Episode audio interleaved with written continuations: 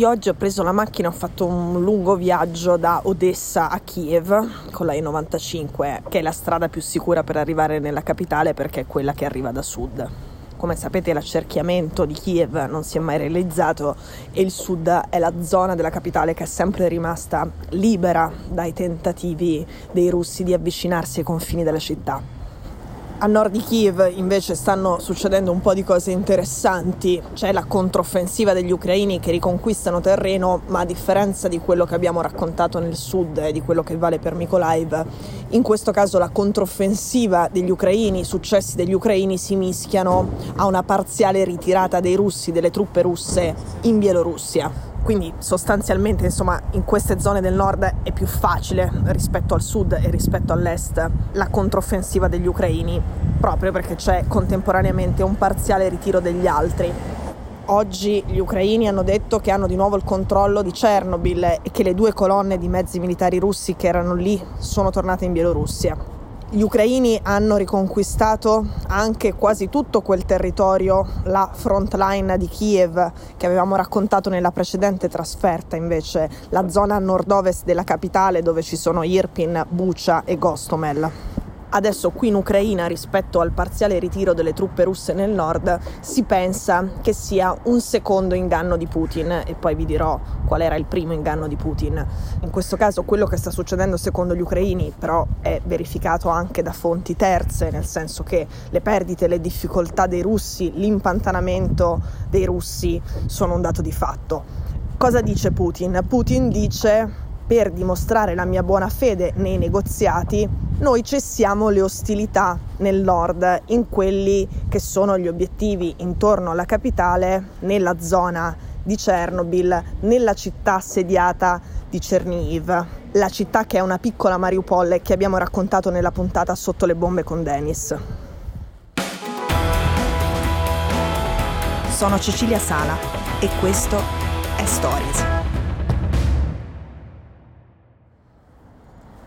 Quindi andando con ordine, Putin dice cessiamo le ostilità nella zona nord e dice lo facciamo per dimostrare la buona fede nei negoziati. Gli ucraini dicono no, lo fai perché non ti puoi più permettere di combattere lì, perché hai avuto troppe perdite sia di uomini che di mezzi, ti devi riorganizzare, non puoi sostenere tutti i fronti che hai aperto, non stai ottenendo successi in quell'area, quindi è una fuga, non è un atto di generosità.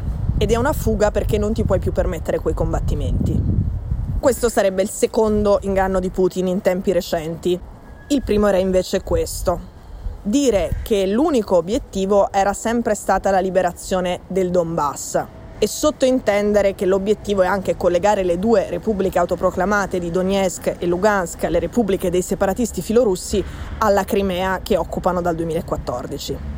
Quando i russi dicono il nostro obiettivo è sempre stato l'est, dicono anche il nord, la capitale, i missili sull'ovest che colpiscono basi militari e depositi di munizioni sono sempre stati solo una distrazione, servivano a far sì che non si concentrasse tutto l'esercito ucraino a est, che è la parte che a noi russi interessa davvero, così che fosse più facile combattere nell'est e vincere nell'est. Anche questo gli ucraini, e non solo gli ucraini, pensano che sia un inganno perché l'intelligence occidentale e poi gli ucraini sul campo, quando hanno catturato dei russi, gli hanno sequestrato i piani dell'invasione e nei piani dell'invasione c'era veramente la cattura di Kiev per costringere il governo di Zelensky a capitolare o metterlo in fuga e sostituirlo con qualcun altro. Наоборот, появился какой-то драйв, злость, и все готовы.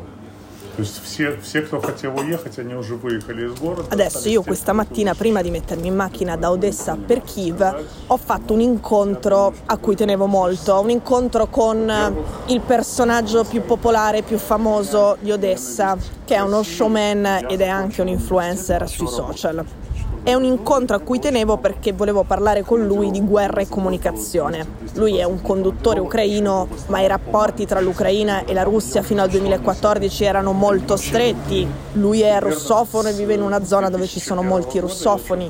Ha studiato la televisione russa, conosce i conduttori russi, conosce le star del mondo dell'informazione di Mosca e gli ucraini guardano molto a quello che succede lì, a quello che viene detto lì per capire i cambiamenti di strategia di Putin come vengono raccontati, vedere gli opinionisti locali che cosa dicono e provare a prevedere le prossime mosse di Putin, basandosi su come gli stanno preparando il terreno, i volti noti dell'informazione in Russia, che sono, per usare un eufemismo, molto vicini alle posizioni di Putin. На Украине, в Киеве. Меня, кстати, знаете, что смущает? Меня смущает дикое количество фейков, Вот эти заявления, что столько-то тысяч русских уничтожено, столько-то танков, столько самолетов. Abbiamo parlato di varie cose, abbiamo parlato delle influencer ucraine che prima parlavano di vestiti, adesso ti insegnano come fare le molotov o come sabotare un carro armato russo, di gatti di razza che hanno dei profili Instagram molto seguiti in Ucraina che adesso raccolgono fondi per aiutare la resistenza di come è cambiato il suo modo di fare televisione, visto che è un personaggio pop che fa un programma soprattutto di intrattenimento e come è cambiato il suo lavoro con la guerra, come si fa a fare intrattenimento nel momento in cui c'è la guerra oppure che cosa si fa al posto dell'intrattenimento. Ma poi appunto abbiamo parlato soprattutto di televisione russa e di come sta comunicando in questo momento il cambio di strategia di Putin. E lui mi ha detto che noi che non seguiamo, che non conosciamo la televisione russa e la propaganda russa, sicuramente non bene quanto lui, noi siamo sicuramente un po' ingenui.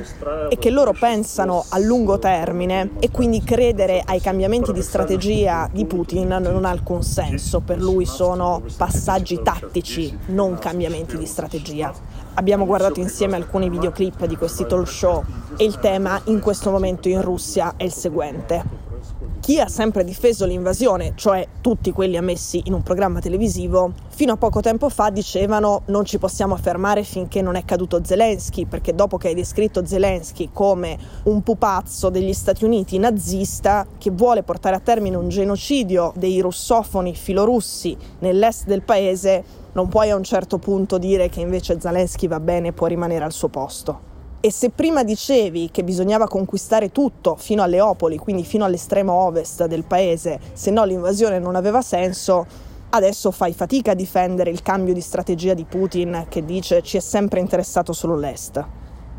In questo momento tutti questi volti noti della propaganda russa infatti stanno dicendo semplicemente che l'operazione di denazificazione è necessaria, che bisogna andare fino in fondo, ma che solo l'Occidente ragiona in tempi rapidi, solo l'Occidente è isterico e frettoloso e loro sanno che l'operazione di denazificazione richiederà 10, 15 o 20 anni.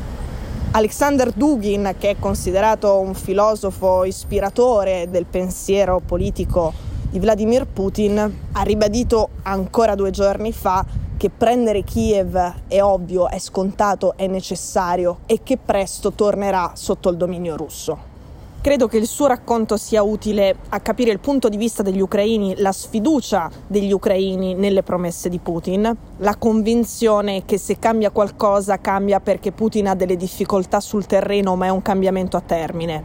E se guardano molto attentamente i talk show di Mosca è per capire cosa temere per il loro futuro.